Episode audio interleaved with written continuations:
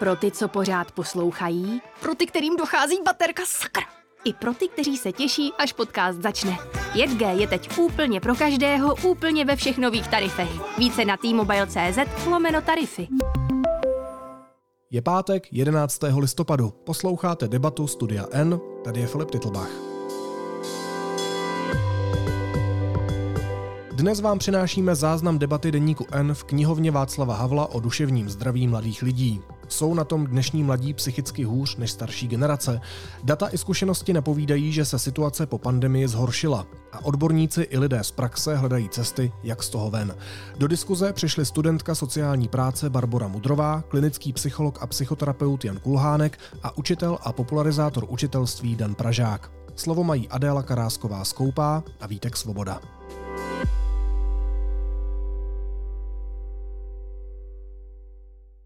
No a začneme trochu čísel.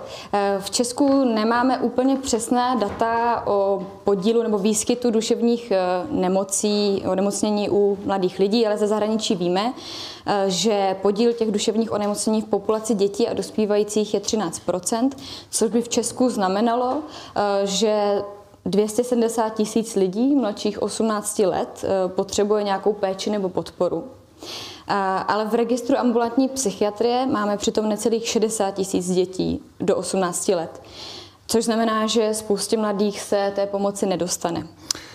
Začneme otázkou na vás všechny. Poprosíme o nějakou stručnější odpověď. Vy se každý pohybujete v úplně jiné sféře, eh, zároveň se všichni nějak zabýváte nebo dotýkáte mladých lidí. Eh, zhoršilo se v posledních letech z pohledu vaší praxe, vašich zkušeností, vašeho života duševní zdraví mladých lidí v Česku? Poprosím vás, Barbaro, jako první. Pro mě je to těžký, protože já jsem tam mladá a nevím úplně, co bylo přede mnou. Ale um, mám pocit, že od doby, kdy já sama řeším duševní onemocnění, tak spíš než, že by se zhoršoval mezi mladými lidmi, mezi kterými se pohybuju, takže o něm víc mluvíme. Hmm, hezká odpověď, děkuji. Poprosím uh, pana Pražáka. Hmm. Ta stručná odpověď by klidně mohla být ano. Mm-hmm. To, co jsem mohl vidět, uh, bohužel jako učitel ve třídách po covidu, a vlastně to doteď neskončilo, tak, tak, je, tak je velký nárůst podobných problémů, jak byly tady zmíněny úzkosti a podobně. Takže ano, a bohužel na to nemáme ta přesná data, jak tady zaznělo, protože to neumíme sledovat a ani to neděláme. Hmm. Pane Kulhánku? No, stručně. Jsou nějaká data, teda, kterých se můžeme chytit, nebo, chytit, nebo když hodnotíme to duševní zdraví mladých v Česku, je něco, co Eh, já nevím, já myslím, že, já myslím, že třeba během covidu uh, dobře mapovali PAQ Research uh, data, sbírali. Já, já jsem, nemám s sebou, nebo nemám to úplně nastudovaný, abych tohle citoval, ale to, co k tomu můžu říct, je, že se vlastně celkově výrazně zvýšila míra nejistoty, takže i úzkosti a dalších věcí vůbec v populaci u nás. A souvisí to určitě s covidem a souvisí to teď i s tou situací současnou. A e, tak ano, zhoršil se v nějaký míře psychický stav mladých lidí, ale je to i tím, že se zhoršil psychický stav jejich rodičů. Že se to v té rodině mele. Hmm. A pane Kulhánku, když zůstanu u vás eh, a u vaší praxe, dá se tedy říct, eh, s čím, že, že nějaký problém, nějaká problematika, nějaká oblast, se kterou za vámi chodí mladí lidé třeba více v posledních letech? Všímáte si nějakého takového trendu? Eh, asi to bude několik skupin. Jedna z nich je, že to jsou teenageři nebo adolescenti, kteří prostě vlastně ještě teď se vyrovnávají s velkou mírou izolace, kterou si prožívali v době covidu. Zpřetrhly se jim vazby, zkomplikovalo se jim chození do školy a podobně. Takže nějaký takový znejištění v sociálních vazbách a v tom výkonu, jak zvládnou školu. Další skupina je výrazně jako komplikovaný vztahy mezi rodiči, kde určitě ta, já nevím, společenská krize, socio ekonomická, ale i válka eh, na Ukrajině a předtím covid eh, dost jako znejistil rodiče a eh, děti někdy i opakují vlastně obavy o to, co bude, jak, jak bude ten jejich život vypadat, jestli se v tomhle světě dokážou nějak uchytit. A pokud rodiče se vyhrotili konflikty, tak i tohle nějak ty děti řeší. A pak bych ještě možná řekl, že stabilně narůstá pro mě křivka dětí, který řeší různý vztahové problémy spojený právě potom s úzkostí, depresema, sebepoškozováním a podobně. A hodně v tom hrajou roli sociální sítě. Mm-hmm. Můžete to trošku roz, uh, jakoby přiblížit nebo vysvětlit, jak, jak, jakou v tom hrajou roli? No, asi je to taky různý, ale prostě uh, jako děti si, nebo rodiče si odvykli uh, děti omezovat v kontaktu s elektronikou, protože v covidu to byla vlastně součást jejich i práce ve škole a často i jeden z mála kontaktů s nějakýma vrstevníkama. A tak e, není to tak zdaleka všude, mluvíme hrozně obecně. Jo? A e, je to, je to jako, nejsou na tom všichni dospívající stejně, to asi jako víme, ale větší míra těch dětí si prostě na to vyloženě zvykla. Řekl bych, až jako si vytvořila závislost, myslím tím teda sociální sítě, ale i hraní her, kde vlastně, který často online hry slouží jako sociální síť taky, a tam potom eh, po nějaké době nadšení přichází pocit nějakého vyprázdnění, eh, osamělosti. Eh, teďka tak jako papír a display nesou všechno, tak oni si tam taky moc nešetřejí, ty děti. Takže je tam hodně, hodně to téma kyberšikany, až bych řekl, toho, co si ty děti tam prostě nasolí navzájem na sebe tak eh, pak, eh, pak prostě to podporuje u nich rozvoj nějakých úzkostně depresivních eh, stavů, pocitů menšího sebehodnoty, velký znejištění a nějaký tenze, nějaký napětí, který zase skrz různé výborné rady přes sociální sítě začnou některé děti řešit tím, že se začnou třeba sebe poškozovat, nebo začnou manipulovat víc jídlem mm-hmm. a tvoří nějakou poruchu příjmu potravy, nebo začnou mít eh, nějakou fobii, sociální fobii a začnou mít prostě problém do té školy znova docházet. Aspoň tak to vidím já jako z pohledu té té praxe psychoterapeutické. A když se jenom zastavíme u té věkové skupiny těch, dejme tomu, pubertáků, mladých dospělých třeba do 25 let, mm-hmm.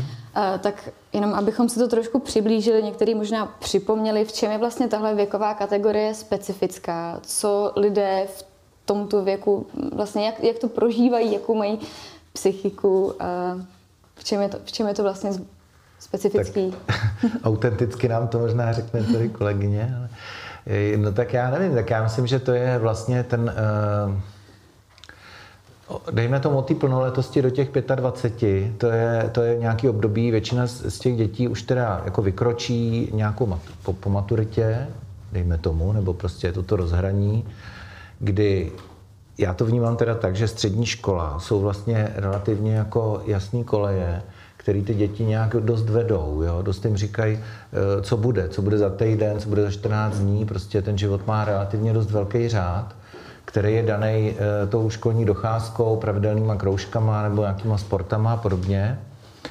A eh, tohle najednou jako úplně jako zmizí v, těch, v tomhle věku a vykročí se do takového volného prostoru, kde je velká míra svobody, nějaký pocit zodpovědnosti, teďka pocit nějakých, eh, nebo představa nějakých nároků, eh, teď vlastně ten svět nebo rodiče nebo okolí po mně něco bude chtít, třeba, že se mám postavit na vlastní nohy nebo že mám úspěšně si vybrat a studovat vysokou školu.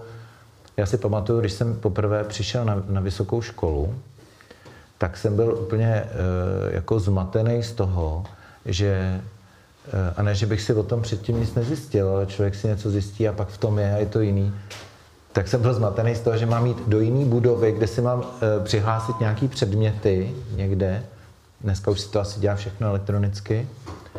A to jsou prostě takový nový, e, a to se vlastně nic moc nedělo, ale takový nový nároky. E, první pro řadu z, těch lidí ne, ale zkušenosti dlouhodobější vztahový a, a krachy, vztahový rozchody, Celkově mám pocit, že je to větší nárok na to, aby eh, si dokázali eh, ti mladí lidé eh, víc ten, ten svůj život nějak jako řídit. A Myslím, že řada z nich se na to ještě úplně necítí, nebo je něco, přichází něco, co je znejišťuje. Pak do toho třeba přijde válka, rozumím. Přijde do toho válka, přijde do toho i velká, eh, myslím, že dost někdy dělají takovou medvědí službu rodiče, který sami se potýkají s nějakou nejistotou a, a teď říkají těmhle těm mladým, říkají, no to vás nečekají dobrý věci, podívejte se, jak ten svět teďka vypadá, jak se řítí do záhuby a podobně. A to si myslím, že výrazně přináší tu nejistotu z té budoucnosti. No. Hmm. Báro, my jsme vás tu uvedli jako samozřejmě studentku sociální práce, ale taky e, osobu, která má zkušenost s duševním onemocněním, proto se vás na to i zeptám. E, kdy jste se začala potýkat s úzkostmi nebo s, nějakým, s nějakými duševními problémy? Mm-hmm. U mě byl počátek těch problémů někdy ve 13 letech. Nějaký příznaky už byly dřív, ale pořádně se to začalo řešit, když mi bylo 15. A měla jsem to tak jako spousta vlastně dětí s duševními onemocněními, že to začalo řešit až v momentě, kdy už šlo vážně do tuhýho. Takže uh, probíhala prostě dlouhá cesta k tomu, abych se dostala úplně dolů a pak teprve jsem se dostala do nějaký péče. Hmm. Hmm. A jak jsi teda přišla na to, že je potřeba to řešit? Eh, kdy jsi to pro sebe vlastně nějak pojmenovala, mm-hmm. nebo? Um, my jsme měli výbornou školní paní psycholožku, se kterou jsem se začala bavit. Uh, nějak to proběhlo, myslím, s rozhovoru s mojí maminkou, uh, protože už jsme jako nevěděli moc, co, co dál. A tam mě právě poslala za psychiatričku, která byla taky skvělá. A já hrozně moc doufám, že tuhle možnost dojít si do školy pro podporu mají všechny děti, ale ono ani vlastně tam, kde já jsem chodila do školy, to nebylo ideální. Já jsem vůbec nevěděla, že ta školní psycholožka tam je. Strašně dlouho. Strašně dlouho mi to nikdo neřekl. A vlastně musela jako mamka volat do školy si o pomoc nějakou, aby jí vůbec řekli, že tam takováhle možnost je. Hmm. Ty říkáš, že jsi měla štěstí, tedy když už si našla v nějaké té místnosti ve vaší škole, eh, že jsi tam měla dobrou školní psycholožku. Eh, spousta dětí to štěstí teda tuším nemá. Hmm. Mají se dnešní mladí kam obrátit, když cítí, že potřebují se na někoho obrátit? To je strašně uh, generalizovaná otázka. Tak si už kam, kam bys chtěla? Um, já jsem tu možnost měla, hmm. ale vím o spoustě lidí, kteří nemají a taky vím, že spousta lidí si o tu pomoc říká, ale jsou odmítaný, protože na ně prostě není kapacita. Může být konkrétnější? To znamená, že, se, že si říkají vyloženě o pomoc, jako potřebují hospitalizovat například, ano. nebo potřebují, ale není místo? Ale není místo. Um, řeknou jim, máme tady termín za čtyři měsíce. Což pro člověka, který prochází něčím těžkým duševním, je za uh-huh. jako deset uh-huh. let. Mhm. Rozumím tomu. Hmm. Dane, ty učíš na základní škole. Jak moc je běžné, že kromě výuky eh, řešíš právě třeba i duševní zdraví těch dětí? Jakou kapacitu tvého mozku to zaměstnává? Do neurobiologie bych asi nezabíhal, ale uh, jestli, pardon, nemůžu se nevrátit k té předchozí Určitě. otázce. Uh, jako nemají, prostě české děti nemají tu možnost. Uh, a to, když mají, tak to jsou, uh, to jsou jako dobré příklady ale škola moje, kde máme školní psycholožku, která se ale zároveň stará o tři budovy, tak abych tam dostal, dostal svoji žačku při snaze všech a při jako obětování času mimo pracovní dobu, tak to trvalo dva měsíce. Hmm. A zároveň jsem ve své třídě, minulý rok jsem dovedl devítku, řešil přesně příklad, že jsme eh, potřebovali Vyloženě jsme potřebovali tu žačku hospitalizovat. S rodičema jsme to řešili a prostě ty čekací lhuty byly strašný. To jsme v Praze, bavíme se o dítěti, o který se ty rodiče starají. Ty rodiče jsou nějakým způsobem informovaný a zasíťovaný, vědí, kam se obrátit, mají velmi vysoký sociální kapitál a stejně to trvá měsíce. Hmm.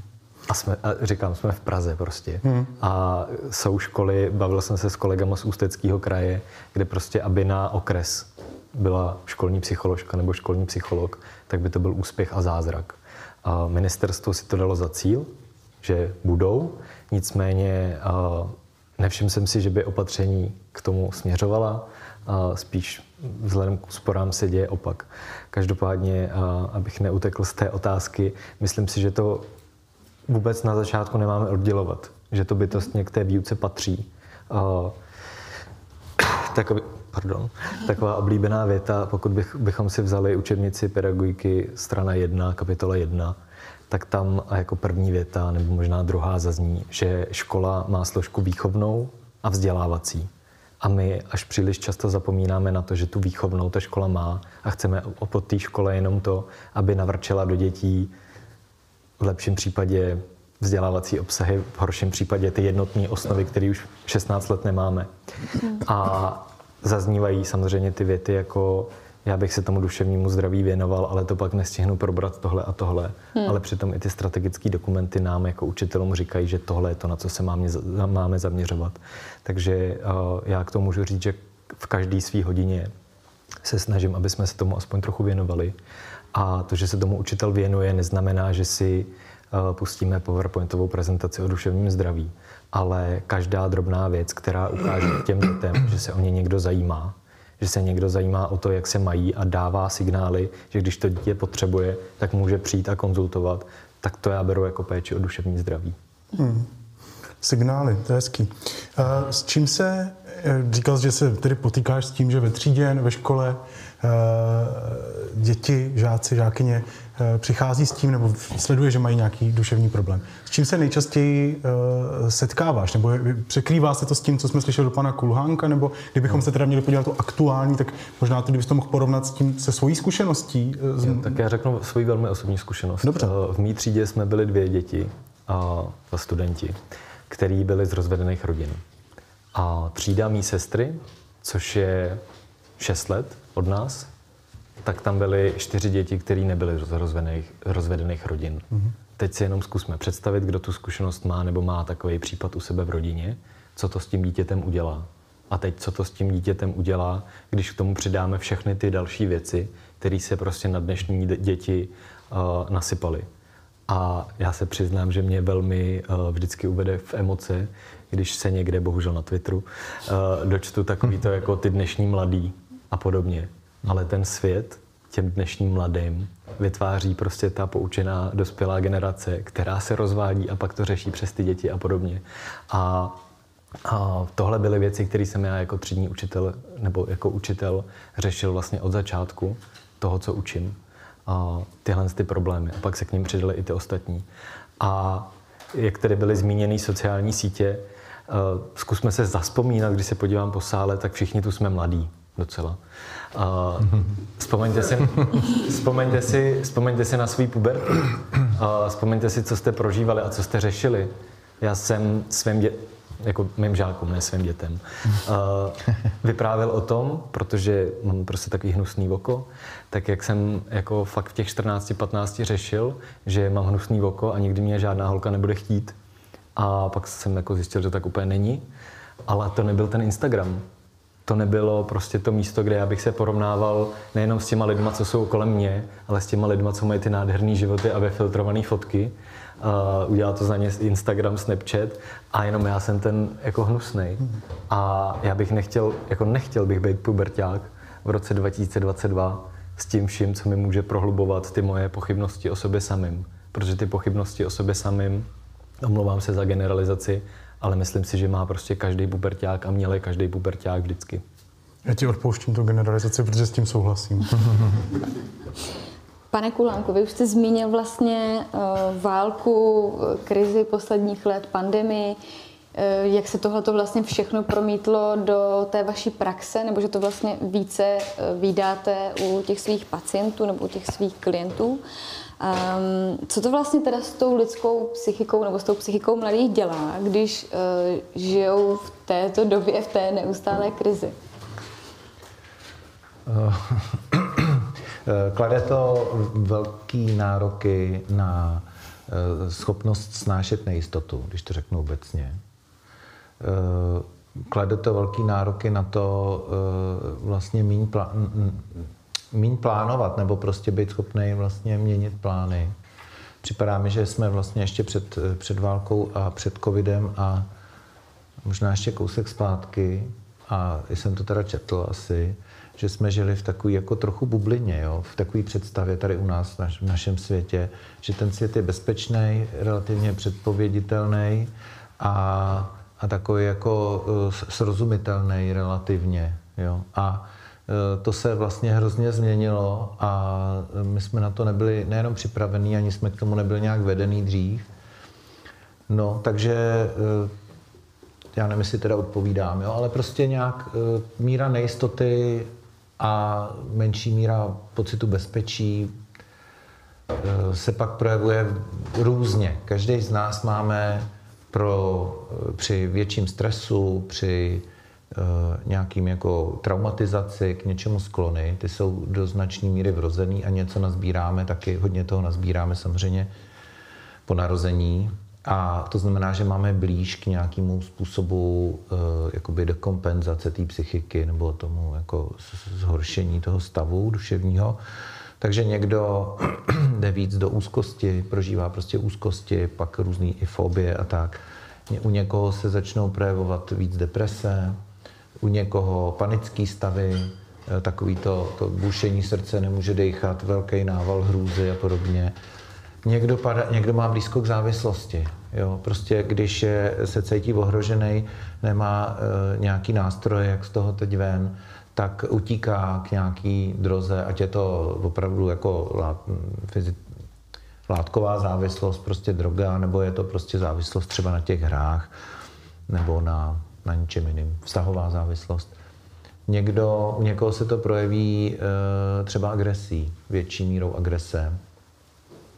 Je prostě naštvaný, e, věci se mu nedaří, frustrovaný a kope kolem sebe a, rozbíjí vztahy a někdy věci a tak. Takže je to, je to docela jako různý, ale celkově eh, je to takový ten stav, eh, eh, kdy možná víc lidí teď mají pocit, že nemají ten, ten život moc ve svých rukou, že neví, za co to uchopit, že s tím nejsou spokojení a nemají úplně, neví, kudy z toho ven. Ale já se ještě omlouvám, na mě tady, jak jsou ty otázky přede mnou, tak mě to vždycky jako tady proběhne taková ta, jo, tak já jenom... Povídejte klidně. Jenom ještě jsem zapomněl říct, když jste se ptal předtím, co je teďka takového častého, tak je to určitě téma gender dysphorie, což je takový jako boom tohle toho tématu. A já si myslím, že to mimo jiný souvisí, kromě toho, že je možný o, o těch věcech otevřeně mluvit. Myslím, ta pochybnost o, těch, o tom, jestli jsem eh, se narodil do správného těla. Ale myslím si, že je pod tím taky velký to, co k tomu dospívání patří, nějaký pochybnosti o tom, jestli obstojím v tom svém těle a, a s tím svým zaměřením a tak, tak si myslím, že to teď je umocněný těma úzkostma z toho všeho kolem a že e, si to získalo nějaký jako pojmy, nějaký pomenování a je to prostě obrovský, obrovský jako lavina, bych řekl, která zahlcuje hodně i školy, aspoň teda já to hodně slýchávám na e, supervizních skupinách školních psychologů, že to je další věc. A poslední, k té dostupnosti té péče jsem chtěl jenom říct, že e, vlastně je to samozřejmě dlouhodobě problém. Nejsou akutně, nejsou dětský psychiatři, to je tragédie. A ty lůžkové zařízení, protože do určitý míry vlastně vykrývají ten nedostatek dětských psychiatrů, tak opravdu jako z léčebného prostředí se změnily na krizový prostě hospitalizace, kde prudce narůstají děti po pokusu o sebevraždu a po nějakým velkým sebepoškozování a je tam daleko méně prostoru opravdu pro léčbu duševních poruch, jako je obsedantně kompulzivní porucha nebo schizofrenie. A to je teda velký problém. Na druhou stranu COVID nám přines online, což ne, ne, ne, jako neřeší všechno ani náhodou, ale e, výrazně taková ta první pomoc e, i v krajích, kde je normálně nedostupná, tak prostě do určitý míry to může trochu ty služby online jako zastoupit. Případně pro děti a dorost je skvělá e, linka bezpečí například jako, jako takový první kontakt a navedení někam. Ale jako problém to je. Mm-hmm. Lenka Bezpečí právě hlásí, právě hlásí jako zrůstající počty pokusů o sebevraždu, že to se opravdu jako násobně zvětšilo, říkal to i v poslanecké sněmovně. Eh, mě zajímá, když se podíváme na celkový obrázek té péče o duševní zdraví v Česku. Vy jste teď právě zodpověděl, takže se možná zeptám vás dvou, eh, jaké jsou vaše pohledy. Jaké největší, dejme tomu, chronické problémy se tou aktuální krizí ještě obnažily, protože to ty krize dělají. Oni obnaží problémy v systému. Tak z vaší zkušenosti, co, co, co teďka víme, co jsme předtím třeba neviděli? Kde ta krize třeba leží, Bár? Pro mě je to, to, jak rovný nebo nerovný je přístup k těm službám a k té pomoci. Protože já jsem měla štěstí, moji rodiče měli peníze a čas na to, aby mi zajišťovali terapii. Hmm. Ale spousta lidí to nemá. Hmm. Mně napadá ta změna v tom, je to, je to podobné, jakože my jsme tady v centru Prahy, a kde si tady můžeme říct, že mladí lidi si dneska jsou schopní říct o tu pomoc, nebo že lidi jsou dneska schopní si říct o tu pomoc a že to, že někdo jde na terapii třeba, tak jako nenese stigma. Ale ve chvíli, kdy vyjedeme 50 km za Prahu na vesnici nebo do menšího města, a teď to nechci, jako, že Praha je něco jiného, ale a, tak najednou to tabu je, najednou, že někdo chodí na terapii, tak doplníme si tam to všechno další. Hmm. A přijde mi i při tom vykouknutí z bubliny, ve které člověk žije, takže to, že existuje u duševní onemocnění a že to není jenom zhejčkanost, tak po covidu se stalo nějakým větším tématem. Jenom jsem chtěl zareagovat, že jestli někdo ty data v České republice má, eh, tak je to právě linka bezpečí, kde je třeba dává ven nebo Národní ústav duševního zdraví. A tuším, že eh, byla to nějaká nemocnice, která psala, že jenom během jara byl letošního byl větší počet pokusů o sebevraždu než za celý minulý rok. Já se omlouvám, já do toho vstupím otázkou, kterou máme napsanou. Co, co, co, co s tím budeme dělat? Já, já vím, že to není odpověď na vás, ale bavíme se o zvýšeném počtu e, pokusů o sebevraždu, bavíme se o nedostupnosti péče, jako je, je, bavíme se o mm, reformě psychiatrie, bavíme se o ní už strašně dlouho, hrozně málo se toho děje. Jako jaká je z tohohle cesta ven? Jestli máte, asi o tom přemýšlíte každý z vás. Neříkám, že teďka tady něco napíšeme pak se to stane, ale... Ale třeba asi, jo. A třeba jo, ale každý o tom asi nějak zvlášť si přemýšlíte, tak možná se zeptám zase vás všech tří, třeba začnu jako jaká je z tohohle cesta ven? Já nejdřív řeknu, že duševní zdraví je politický téma. A mhm. měli bychom k němu tak přistupovat. OK. Dobře. Vznikla nám nějaká rada vlády pro duševní zdraví, to je super. Věnujeme se nějaký deinstitucionalizaci, to je taky super. Ale není to dost. A teď je otázka, co s tím dělat. A já jsem mladá, já to ještě nevím. Ale bylo by skvělé, kdybychom se o tom začali aspoň bavit. A co přesně myslíš, tím začali bavit? Myslím si, že to neakcentujeme dostatečně. Mm, máme tendenci to téma duševního zdraví vytahovat a, a spíš ho házet do nějaké osobní roviny. Místo toho, abychom dávali zodpovědnost i tomu, že žijeme v nějakém systému. Hmm. Tomu vlastně ti rozumím, protože je pravda, že já o tom neslyším nějakou velkou debatu a to, co vy mi tady popisujete, může stát lidské životy a třeba i stojí. Takže to opravdu je krize a asi se o ní málo bavíme. Pane Kulhanku, ta stejná otázka. No, a, ta stejná otázka. Je to...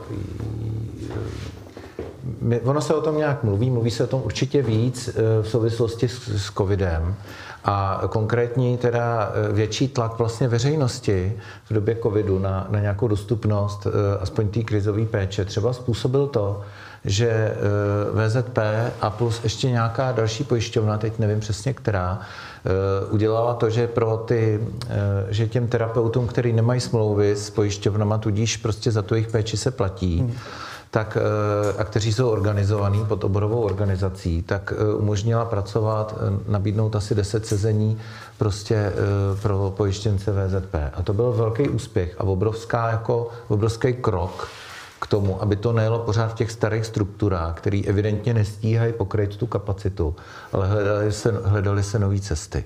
A to je konkrétní příklad, který to celý nezachrání. Jedna vlašťovka je nedělá, ale dvě už trochu třeba, jo.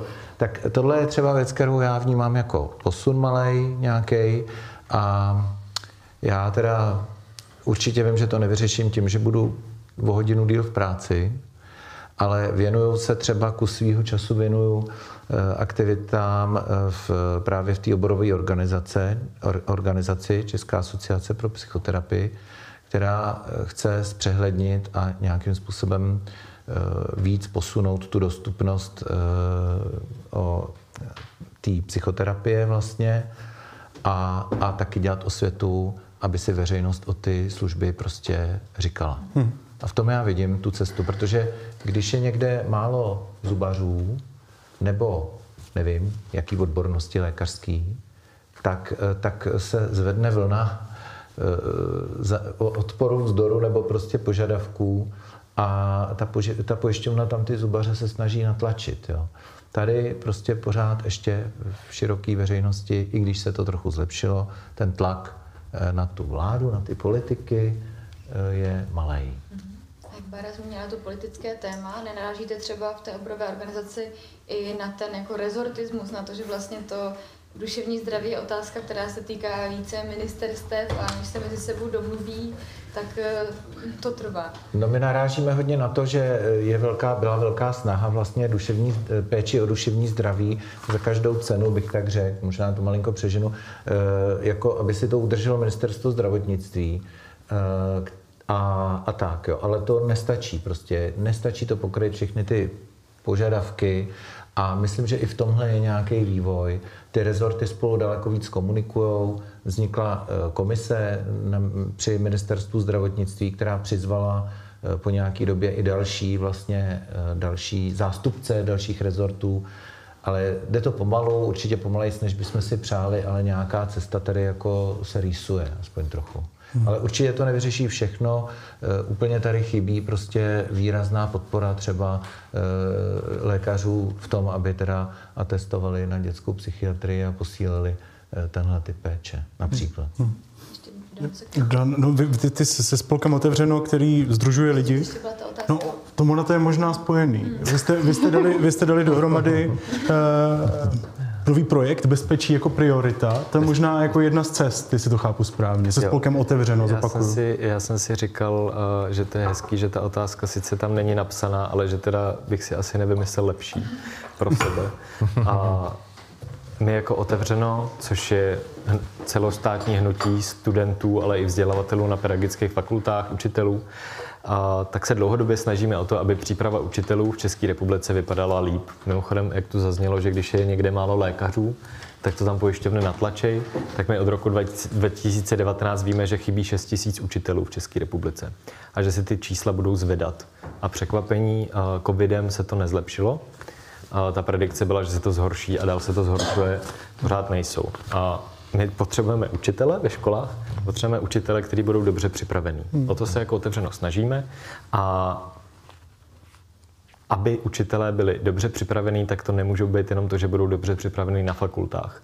Učitelů máme něco kolem 170 tisíců a každoročně z těch fakult vyleze asi 5 tisíc. 70% z nich zhruba nastupuje do praxe. A pro mě bylo osvěžující, když jsem teď zapis, pomáhal zapisovat svým bývalému studentovi z doby, kdy jsem učil na Gimplu, do studijního informačního systému a všiml jsem si, že na rozdíl ode mě už on v prváku má volitelný předmět na syndrom vyhoření. Hmm. Wow, trvalo to 11 let, ale je to tady. Hmm. My potřebujeme ale učitele nejenom, který nevyhořejí, ale k tématu potřebujeme učitele, který dokáže těm dětem dát tu podporu. V tom projektu, který jsme rozjeli, tak například propojem fakulty mezi sebou, kde se co takového už děje, jak se můžou od sebe inspirovat, ale snažíme se inspirovat taky ty studující a i učitele v praxi právě prostřednictvím drobných aktivit, návodů, ukázek, a propojení s dalšíma iniciativama, jako je třeba, nebo hnut, organizacemi, jako je Česká odborná společnost pro inkluzivní vzdělávání, nebo Nevypust duši, nebo Linka bezpečí, v tom, co ty učitelé mohou dělat.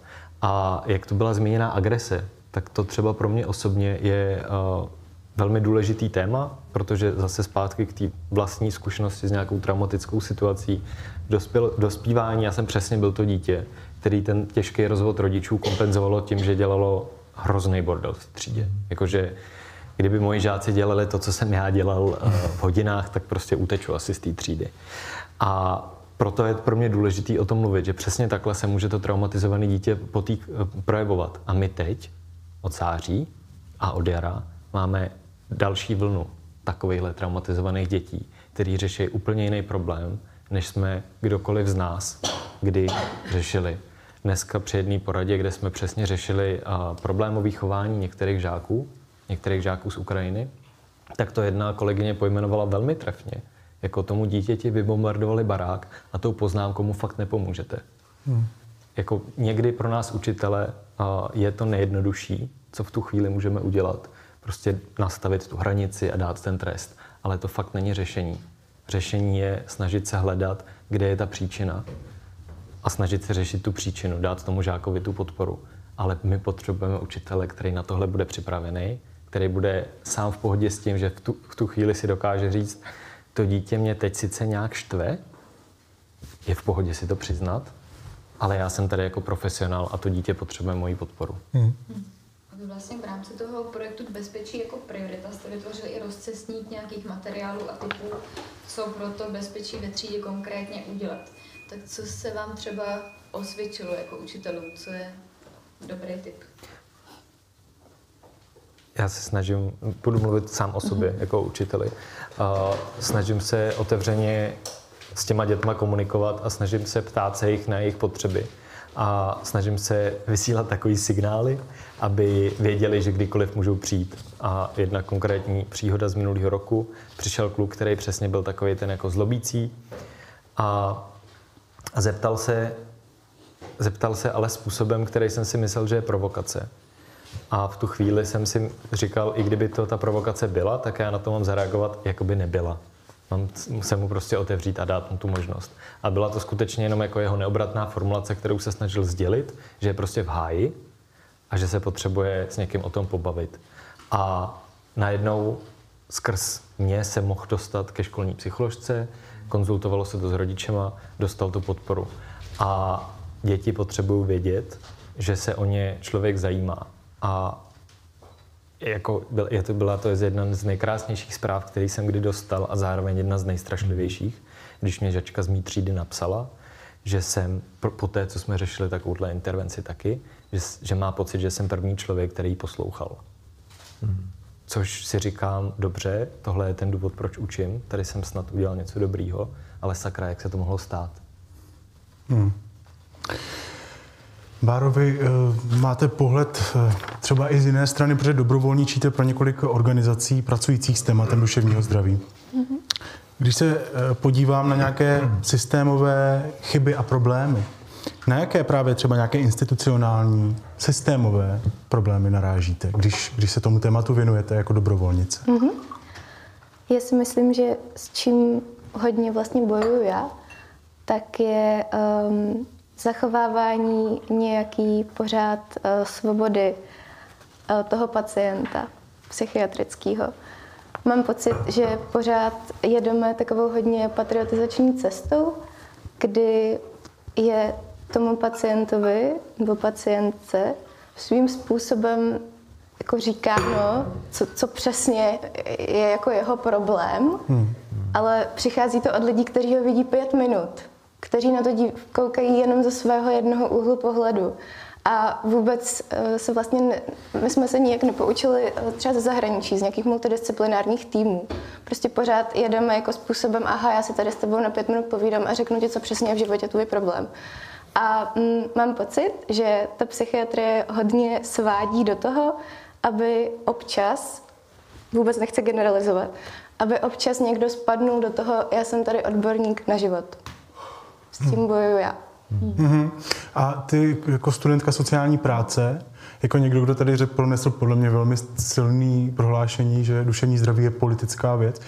Ty máš ambici s tímhle něco dělat? Jako myslím, tím vidíš před sebou budoucnost, která tohle nějak mění, to, co teď popisuje? Já mám spoustu ambicí.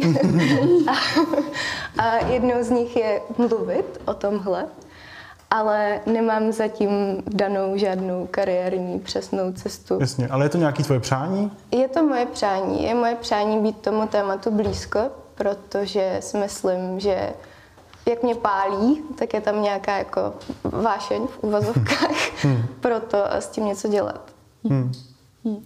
A pane Kulhánku, Bára tady zmínila nějaké příklady z zahraničí. Je něco, co napadá vás? E, nějaký dobrý příklad, kde to dělají dobře, kde je ta, prá- ta péče o duši mladých eh, kvalitní, kde bychom se mohli inspirovat a jak?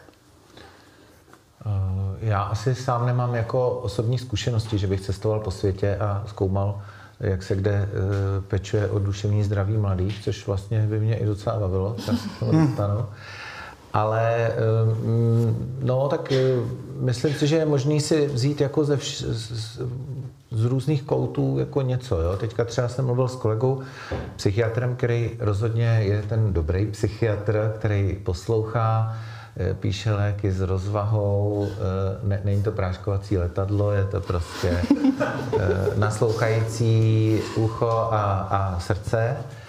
A ten byl ty teďka kde, v Norsku nebo kde to bylo někde na severu a jako hodně se mu líbilo, jak jak vlastně eh, ten systém podpory je individuální, jo. ale to znamená, že je mnohem míň pacientů na počet personálu. A já si osobně myslím, že u nás ty psychiatři jako postupně jak, jako, eh, jako odchází některé ty staré školy, staré věky, staré školy, i mezi nimi byli jako skvělí lidi, tak, eh, tak uh, oni vlastně jakoby na to měli být i vzdělaný a připravený, ale když je ten systém přetížený, teď tě nechci omlouvat, eh, někdy je to šílený, jo, ta péče, ale když je ten systém přetížený a tlačí na, na to množství, tak vlastně pak utíká ta kvalita. Takže pak se ten člověk ztrácí a už se spíš rojí jenom rodný čísla, což je, což je samozřejmě špatně. Například v, v Anglii mně se hrozně líbilo třeba, jak tam Eh, řeší vlastně tu lůžkovou péči, kde ta lůžková péče je skutečně jenom jako krizová, krátká, aby lidi byli co nejméně eh, vytržený z toho svého jako přirozeného prostředí, ale pak je tam eh, systematická intenzivní péče vlastně ambulantní. A tady vlastně se nastavuje, a trvá to dlouho, psychiatrická reforma, to je prostě evergreen, jako, jo, a centra duševního zdraví, jako hodně se do toho vkládalo a jde to pomalu a nějak to jde, nějak se to zlepšuje. Pořád je kde se inspirovat. Myslím si, že my jsme v tomhle jako obecně špatný, my Češi, že moc uh, hledáme vlastní cesty a málo se koukáme kolem sebe a, a málo se inspirujeme jako v kdečem. Možná jsem to teď moc obecnil, ale připadalo mi to jako, že se to ukázalo při různých jako krizích nebo, nebo nějakých náročnějších situacích, že jsme pořád měli nějakou svoji jako českou pravdu a, hmm naše národní péče o duševní zdraví to nevypadá, že úplně funguje. Um, tu otázku bych rád teda rozšířil i na vás uh, dva. Báro, vy jste už zmínila jeden příklad ze zahraničí, ale z, vašeho, z vaší praxe, co bychom si mohli, když se rozhlédneme ven, mm-hmm. přenést i sem a uh, dát to nějak jako do, do fungování našeho? Já se vrátím k té návazné péči, mm-hmm. která byla zmíněna, protože teď budu mluvit ze své zkušenosti nějaké jako eh, se, se systémem hospitalizací a podobně. Do toho systému často přijdou lidi, kteří jsou v hrozně těžké situaci, hmm. sociální, a potřebují podpořit. A nepotřebují podpořit jenom od lékařů, potřebují podpořit i v jiných směrech. Hmm. Hmm. Ty lidi ten systém vyplivne a dál se o ně prostě nezajímá. Takže za mě je to návazná péče a nějaká multidisciplinární spolupráce. Hmm, to znamená, když vypustíme člověka po nějaké léčbě z, dejme tomu, duševního eh, ústavu nebo z, z nemocnice, mm-hmm. tak se mu dál věnovat. Ano. Hmm. Dan, z pohledu školství, jako z pohledu školství, ty jsi, říkal, ty jsi říkal školství, tak z toho pohledu jako učitele, eh, když se podíváme ven, tak co, co bychom mohli aplikovat? Tady zazněly celkem nepřekvapivě ty země na sever a, a takový bonmot, že když je jakákoliv diskuze o vzdělávání, tak musí být zmíněný Finsko. Trvalo to tři čtvrtě hodiny, ale Finsko to není. Chtěl jsem uh, poukázat na Island, že já jsem na Islandu byl v roce 2019 a to, jakým způsobem se tam pracovalo s wellbeingem, uh, s, péčí o duševní zdraví nejenom žáků, ale celé školy a všech hmm. pracovníků, tak to bylo naprosto fascinující. A systém podpory, který byl na každé té škole, kterou jsme navštívili, tak bylo něco, o, čem si fakt jako můžou i tady naše skvělé školy, na který si vzpomenete, nechat zdát. Uh, systém podpory pro toho žáka, systém toho, jak, jak ta škola jako kontinuálně s tím pracuje. Tak pokud byste se někdy vypravili na Island, tak kromě skvělých sopek a vodopádů tam navštivte i ty školy, protože je to neméně uchvacující. Pro mě rozhodně bylo. A pak jsem chtěl dát uh, pro mě osobně srdcově krásný příklad, jak tady bylo, že my si často razíme tu českou cestu, tak je metoda, jmenuje se to PBIS, já to se nebudu ani pokoušet překládat, ale je to prostě podpora očekávatelného chování, která ale velmi dobře funguje právě pro děti s problém, problémama, problémovým chováním, což často jsou děti, které mají nějaký, nějaký trauma v sobě. A proč o tom teď mluvím je, že tahle metoda a probíhá teď její implementace do České republiky, táhne to právě ČOSIF, Česká odborná společnost pro inkluzivní vzdělávání. A zatímco často se koukáme na nějakou implementaci ze zahraničí, jako to funguje tady v Americe, to funguje na Islandu, ale u nás, tak je už síť škol v České republice, mimochodem v Ústeckém a v Karlovarském kraji, kde tyhle věci se pilotují a kde fungují. A ve chvíli, kdy člověk slyší mluvit ředitelku základní školy z vyloučené lokality o tom, jak implementují tuhle metodu, jak jim to funguje a jak se každý může inspirovat, tak to je něco, co si prostě člověk říká, wow, jako i u nás to může fungovat. Že pokud byste prosím nás chtěli načerpat trochu optimismu v této truchlivé debatě, hmm. tak se podívejte na ČOSIF a PBIS. Tuším, že teď někdy v listopadu budou mít určitě k tomu nějakou konferenci a je to fakt jako něco, co um, je skvělý. Hmm. Mě to ještě jenom nedá k tomu Islandu se taky dodat, protože jsem tam půl roku žila. Tam je ještě specifická situace v tom, že to duševní zdraví je opravdu velký téma, jelikož tam je jako velká míra alkoholismu třeba nebo duševních onemocnění nebo eh, problémů, protože už jenom z toho pohledu, že tam je prostě polární den, polární noc, lidi tam žijou prostě ve velký tmě a tak. A eh, jo, je to tam opravdu jako velký téma. Škoda, že u nás to taky není tak velkým tématem. Hmm protože u nás ta míra alkoholismu taky není úplně nízká třeba. Na druhou stranu, pardon, jako to, to, že se, to, že se po covidu stalo, že Česká školní inspekce a ministerstvo školství společně vydali zprávu, která šla do všech škol a říkala, hele, teď spíš než na opakování učiva se soustřeďte na to, jak si ty děti mají, tak já považuji za velmi malou, ale důležitou revoluci v tom přístupu jako ve školách k tomu duševnímu zdraví a v tom, na co klademe důraz. Hmm. Hezký, no tak vidíš, optimismus hledá, najdeme i... Druhá vlaštovka. Já jsem mluvil o těch pojišťovnách. Myslím, že v médiích se daleko víc eh, píše o duševním zdraví, eh, ale to není ta veřejná debata, že jo, která by stačila. Jako je to dobrý, ale nestačí to. No. Hmm. Ještě nás čeká závěrečná eh, otázka pro všechny tři, ale jenom vás upozorním, že budu rád, že budete, no, budeme rádi, že budete mít otázku, tak potom bude pro vás prostor, tak už si ji můžete formulovat v hlavě. Pokud ne, tak to není žádný tlak, ale už za malou chvíli může přijít na váš na vaše váš, chvíle. Na vaše chvíle, přesně tak. No a ta otázka na závěr pro vás zní, eh, jestli byste nemohli doporučit třeba nějaké praktické rady, jak si může člověk eh, sám pomoct, jak, co třeba vám dobře funguje jako psychohygiena, eh, co jsou pro vás třeba nějaké signály, kdy eh, se blíží nějaký špatný duševní stav, eh, eh, prostě nějaké typy a triky na závěr. Pane Kulhánku. Ano, děkuji, že jsem první. e, tak já nevím, tak zase mě třeba hodně funguje hlídat si dostatek spánku. E, já mám tři dcery, teď už jsou větší, tak už je to s nimi lepší, už mě tolik jako večer nevytěžují, spíš si zalezou, ale e, pamatuju si jako skloubit prostě chození do práce, nějaký vlastní koníčky, zábavu, rodinu a tak, že ten den by měl mít tak 36 hodin a nemá takže se mi často stávalo, že jsem prostě chodil a ještě navíc jsem asi založení možná trochu noční sova než ranní skřivan, což jsem se musel přeučit od té doby, co jsem vodil děti do školky a do školy. A prostě snadno se stane, že ten spánek uteče. Že prostě několik dní po sobě jsem spal málo a pak jsem byl najednou překvapený, že jsem víc nervózní, hůř snáším stres a tak dál. Takový ty prostě různý, občas nějaká míra úzkosti z něčeho. A přitom ten spánek je prostě strašně důležitý, základní, prostě úplně jako kámen eh, pro udržení si nějaký, jako, eh, nějakého dobrého duševního stavu.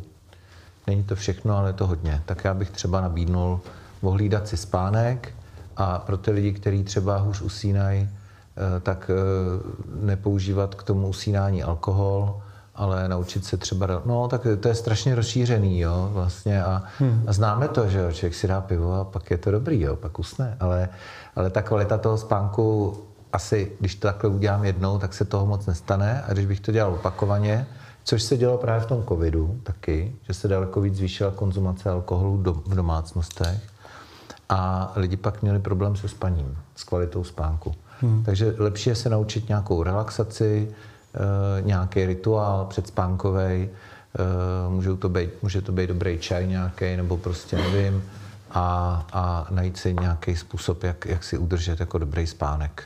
Mm-hmm. To je třeba jeden z typů. Spánek, díky, díky vám. Báro? Já bych hrozně ráda měla odpověď typu cvičte jogu a choďte na terapii a ono to bude dobrý, ale ono to hmm. tak není. Žijeme ve světě krizí. Těch krizí je spousta a valí se na nás ze všech stran a je dost pochopitelný, že je nám špatně. Je to vážně pochopitelný. Takže moje první taková jako věc, kterou bych ráda doporučila, je um, nevinit se z toho, že je mi špatně. Ono je to vážně pochopitelný a je v pořádku, že na mě dopadají věci. Mm. Zároveň není jenom moje odpovědnost, jak se cítím. A bylo by skvělý, um, kdyby fungoval ten systém podpory tak, aby nějakým způsobem podporoval lidi líp. Nicméně, co pro sebe můžeme udělat sami, je to vytvářet prostor, ve kterém se o tom budeme moct bavit. Takže tvořit nějaký smysluplný vztahy, kde, ve kterých budeme moct být autentický, vztahy, ve kterých budeme vědět, že si můžeme říct o podporu, když ji budeme potřebovat a zároveň jak posilovat komunitu. Posilovat to, že kolem sebe máme lidi, na který se můžeme obrátit a spolehnout a že v tom nejsme sami. Hmm. Děkuji. To bylo, děkuji, to bylo, myslím, dost dobrý. Uh, Dane? Mě úplně stydno po tomhle něco říkat, ale uh, když mám možnost říkat něco začínajícím učitelům, tak uh, říkám to, že aby člověk mohl kvalitně učit, tak musí nejdřív být sám v pohodě hmm. a postarat se o sebe, protože si dobře pamatuju, jak člověk jako má potřebu do noci něco připravovat a pak je nevyspalý a ta hodina stejně bude na nic. A, takže se rozhodně podepisuju pod ten spánek. Chtěl jsem říct jako to jednoduché řešení, choďte na terapie. Mě to osobně velmi pomohlo v tom smyslu, že i když to nevyřeší problémy člověka, tak ho to naučí a věci, jak se s těma problémy vyrovnat. A pro mě a přesně tohle, co jsem si z těch terapií pak odnesl, bylo nacházet si čas sám na sebe hmm. a najít si ty věci, které mě držejí. Což, jak to byly zmíněné vztahy, ale pro mě to třeba bylo cvičení a je cvičení. A že to cvičení, nebo obecně ta péče o moje duševní zdraví není něco, na co, co bude, když zbyde čas, ale že si na to ten čas mám aktivně hledat.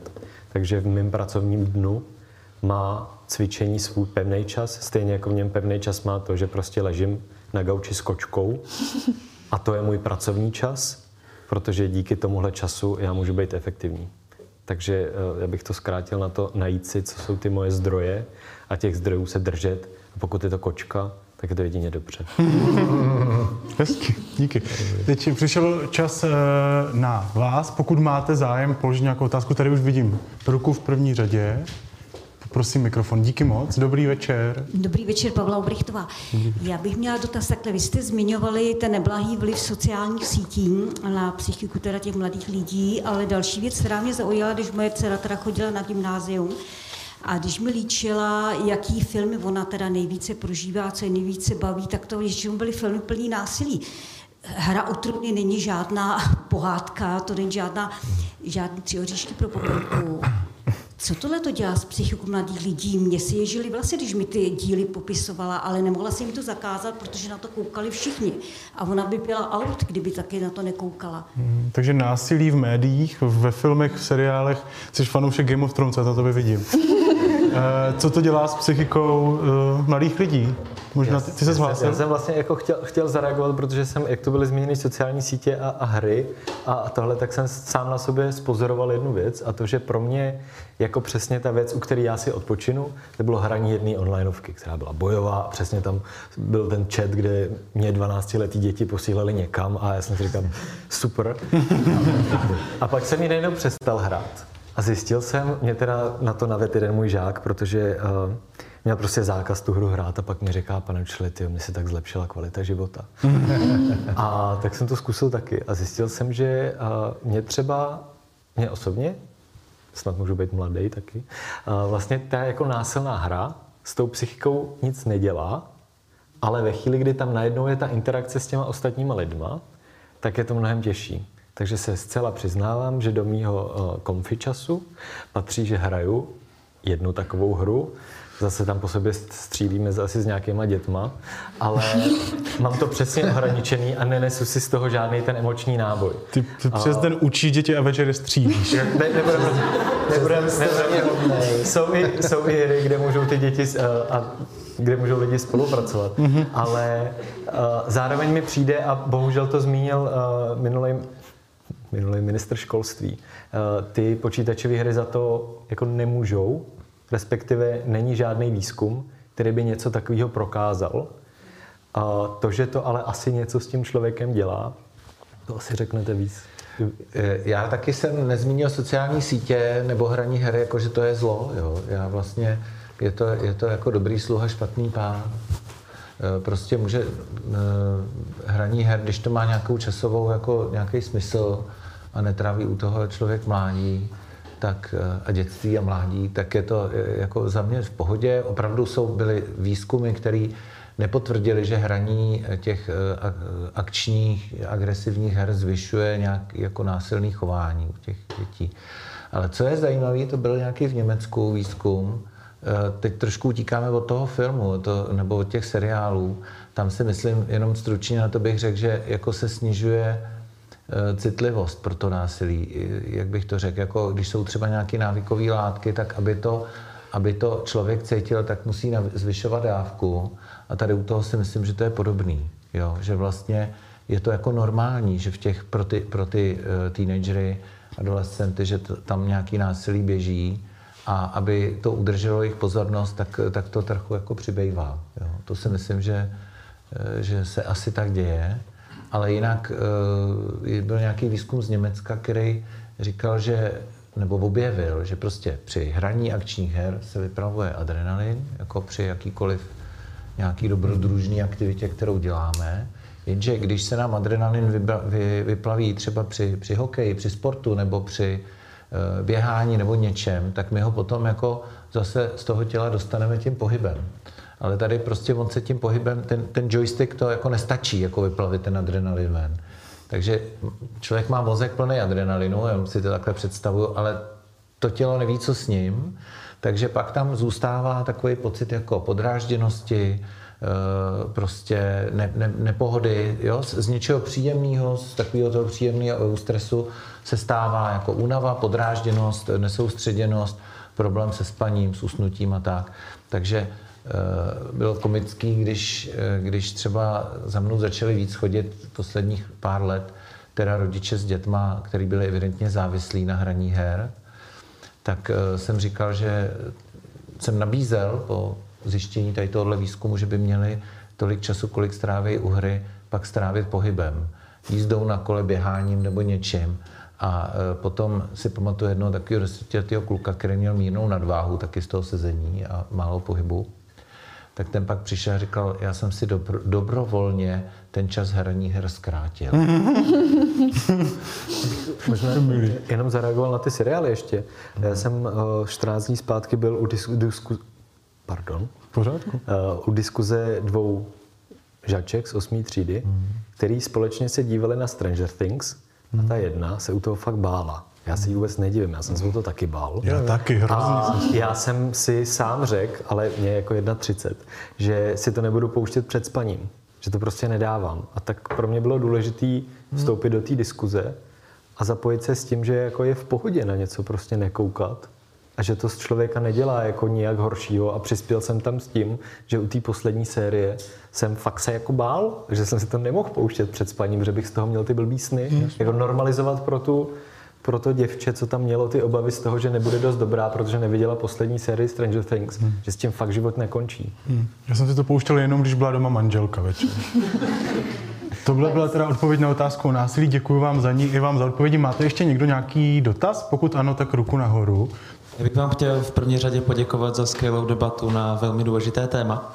Zmínili jste spoustu činitelů, které způsobují duševní problémy u dětí, ale přeslechl jsem jeden velký problém a chci se zeptat zejména, jak se říká, pána školství a pána ze světa psychologie na to, jestli je ve vašich oborech dost řešený, případně co by se tam dalo řešit více, a to je body shaming a poruchy příjmu potravy. Já jsem z Prostějova, mám mladší sestru a máme v Prostějově gymnázium, na které je pohlíženo jako skutečně prestižní a její spolužačka si už ve 12 letech tímto prošla a zašlo to tak daleko, že skolabovala v hodině a byla na tom skutečně tak špatně, že na tu malou dívku jste se podívali a viděli jste, že si tímto prochází a jediný pedagog to neřešil do momentu, kdy odvezla skutečně ze školy ambulance.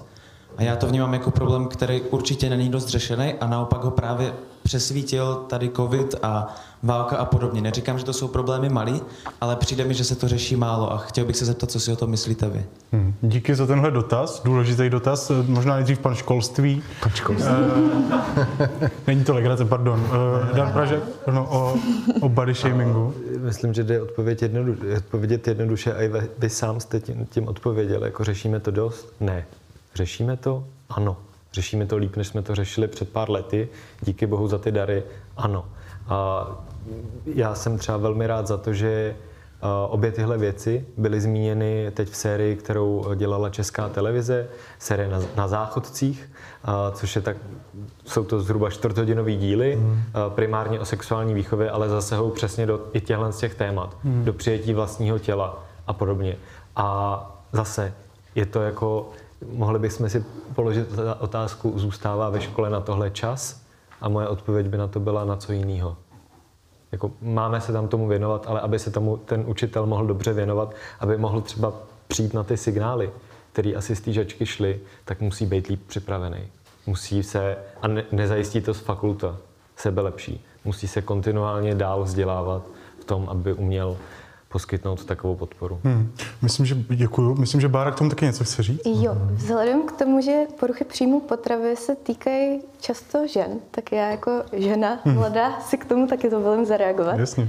Zase narážíme na nějaký jako systémový problém, který se snažíme řešit už spoustu let a myslím, že v tomhle oboru zrovna byla odvedená fakt spousta dobrý práce a třeba z mý zkušenosti na nějaký škole, ať už základní nebo na střední, tak tam to bylo poměrně podchycovaný, ale bylo by skvělé, kdybychom to řešili i odjenut.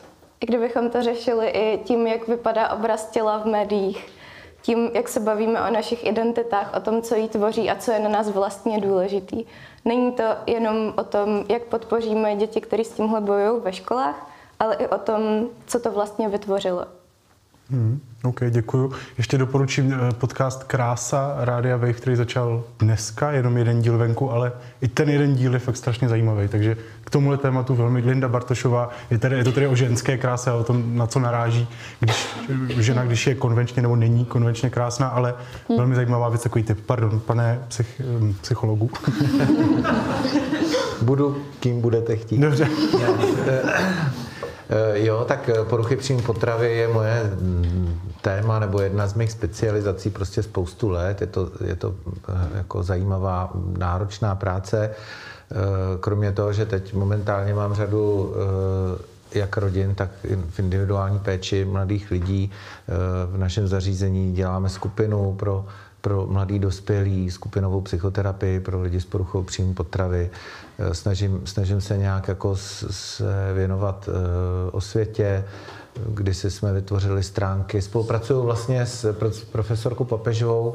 Každý dva roky, to se moc neví, každý dva roky tady v Čechách je mezinárodní konference o poruchách příjmu potravy, multidisciplinární, kam přijíždějí zahraniční hosti a e, bývá tam spousta jako zajímavých věcí, které potom se snažíme e, nějakým způsobem posouvat do praxe. Jo. Vzdělávání e, třeba pediatrů, to je, v tom se udělal velký, velký kus práce, že pediatři nebo obvodní lékaři tak vlastně jsou často první jako záchytný bod, zejména pediatři teda, a měli by vědět, co s tím.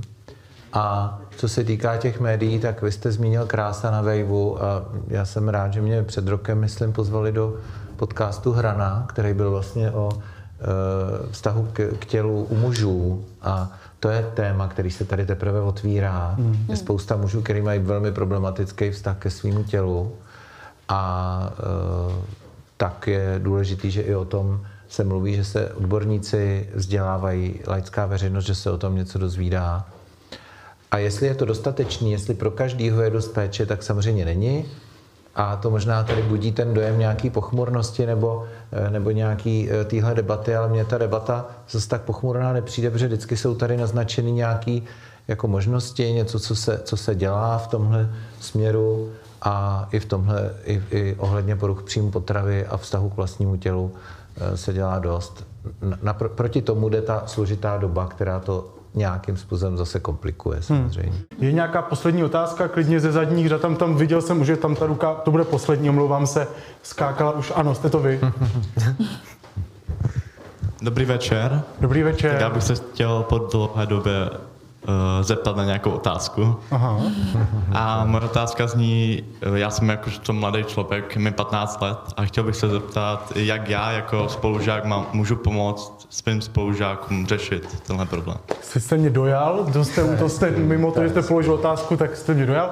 Tak jo, uh, 15, otázka od 15 letého diváka, jak pomoci svým spolužákům, když vidím, že mají problém. Tak asi začneme zase u vás, pane pane? Strašně záleží o tom, eh, na, na tom, jaký, o jaký problém jde, jaký máte vztahy s tím spolužákem, ale tak samozřejmě to je skvělý. Jo? Já myslím, že děti si mezi sebou, nebo děti, pardon, eh, teenageři, teenageři si můžou hodně být nápomocní. Eh, první je podle mě jako toho spolužáka nějak třeba vyslechnout, dát mu kus svého času, rozhodně si z toho nedělat legraci, nezlehčovat ten problém, eh, nemluvit o tom s nikým jiným, když se nám někdo svěří, to je strašně jako důležitý, jo.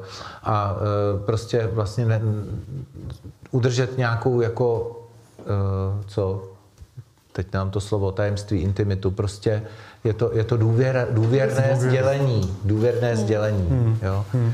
Takže tohle to je strašně důležitý. A pak s ním, s tím spolužákem se domlouvat na dalších krocích.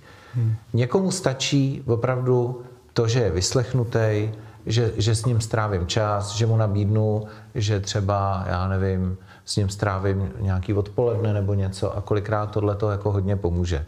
Pokud už je to něco, co je na, někde na hraně nějaký duševní poruchy nebo nějakého většího vztahového konfliktu a je potřeba do toho zapojit nějaký další osoby, tak samozřejmě tady je to už složitý a hrozně záleží o tom, jaký problém to je. Jestli teda se třeba domluvit a společně jít za třídním učitelem, pokud má důvěru u těch žáků, to je výborný. Jo? Nebo teda rovnou navštívit školního psychologa, když je to možný.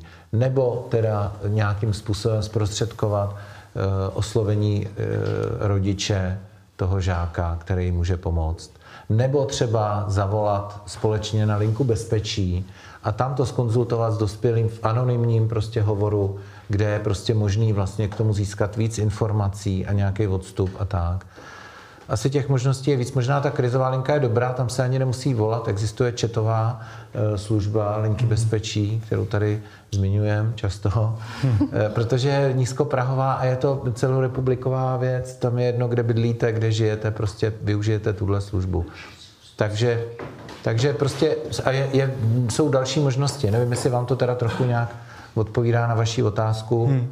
ale jo. tak. No. Děkuji, děkuji. Báro? Za mě je to vytváření nějakého bezpečného prostředí.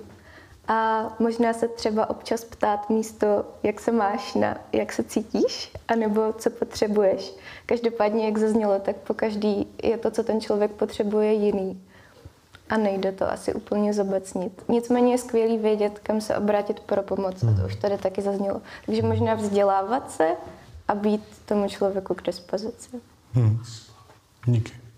Já moc děkuji za ten dotaz. A je super, že zaznělo vlastně takhle, jako co s tím teda my můžeme udělat, což hmm. považuji za ohromně cený, hmm. o to cenější odkud to přišlo. Eh, napsal jsem si tady hrozně moc poznámek z toho, tak budu se snažit být stručný. Eh, byly tu zmíněny nějaké konkrétní věci, jedna z nich je česká aplikace Nenech to být, kam je možný nahlásit třeba případ šikany.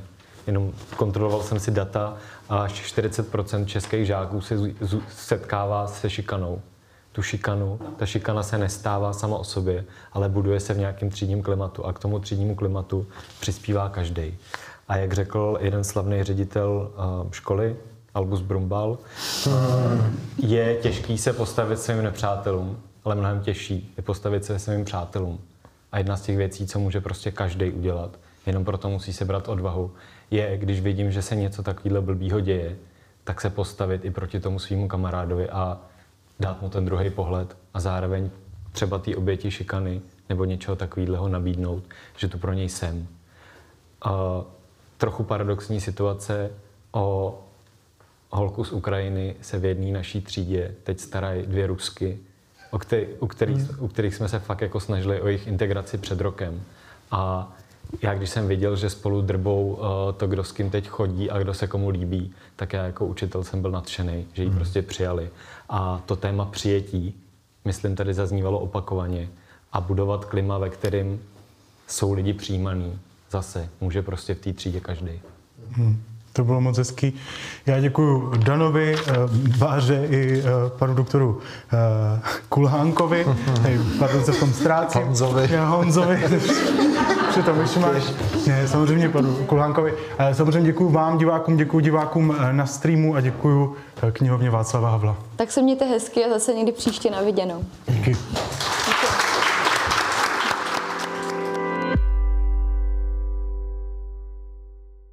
Autorská inscenace Vykouření v režii Jiřího Havelky v divadle Husa na provázku.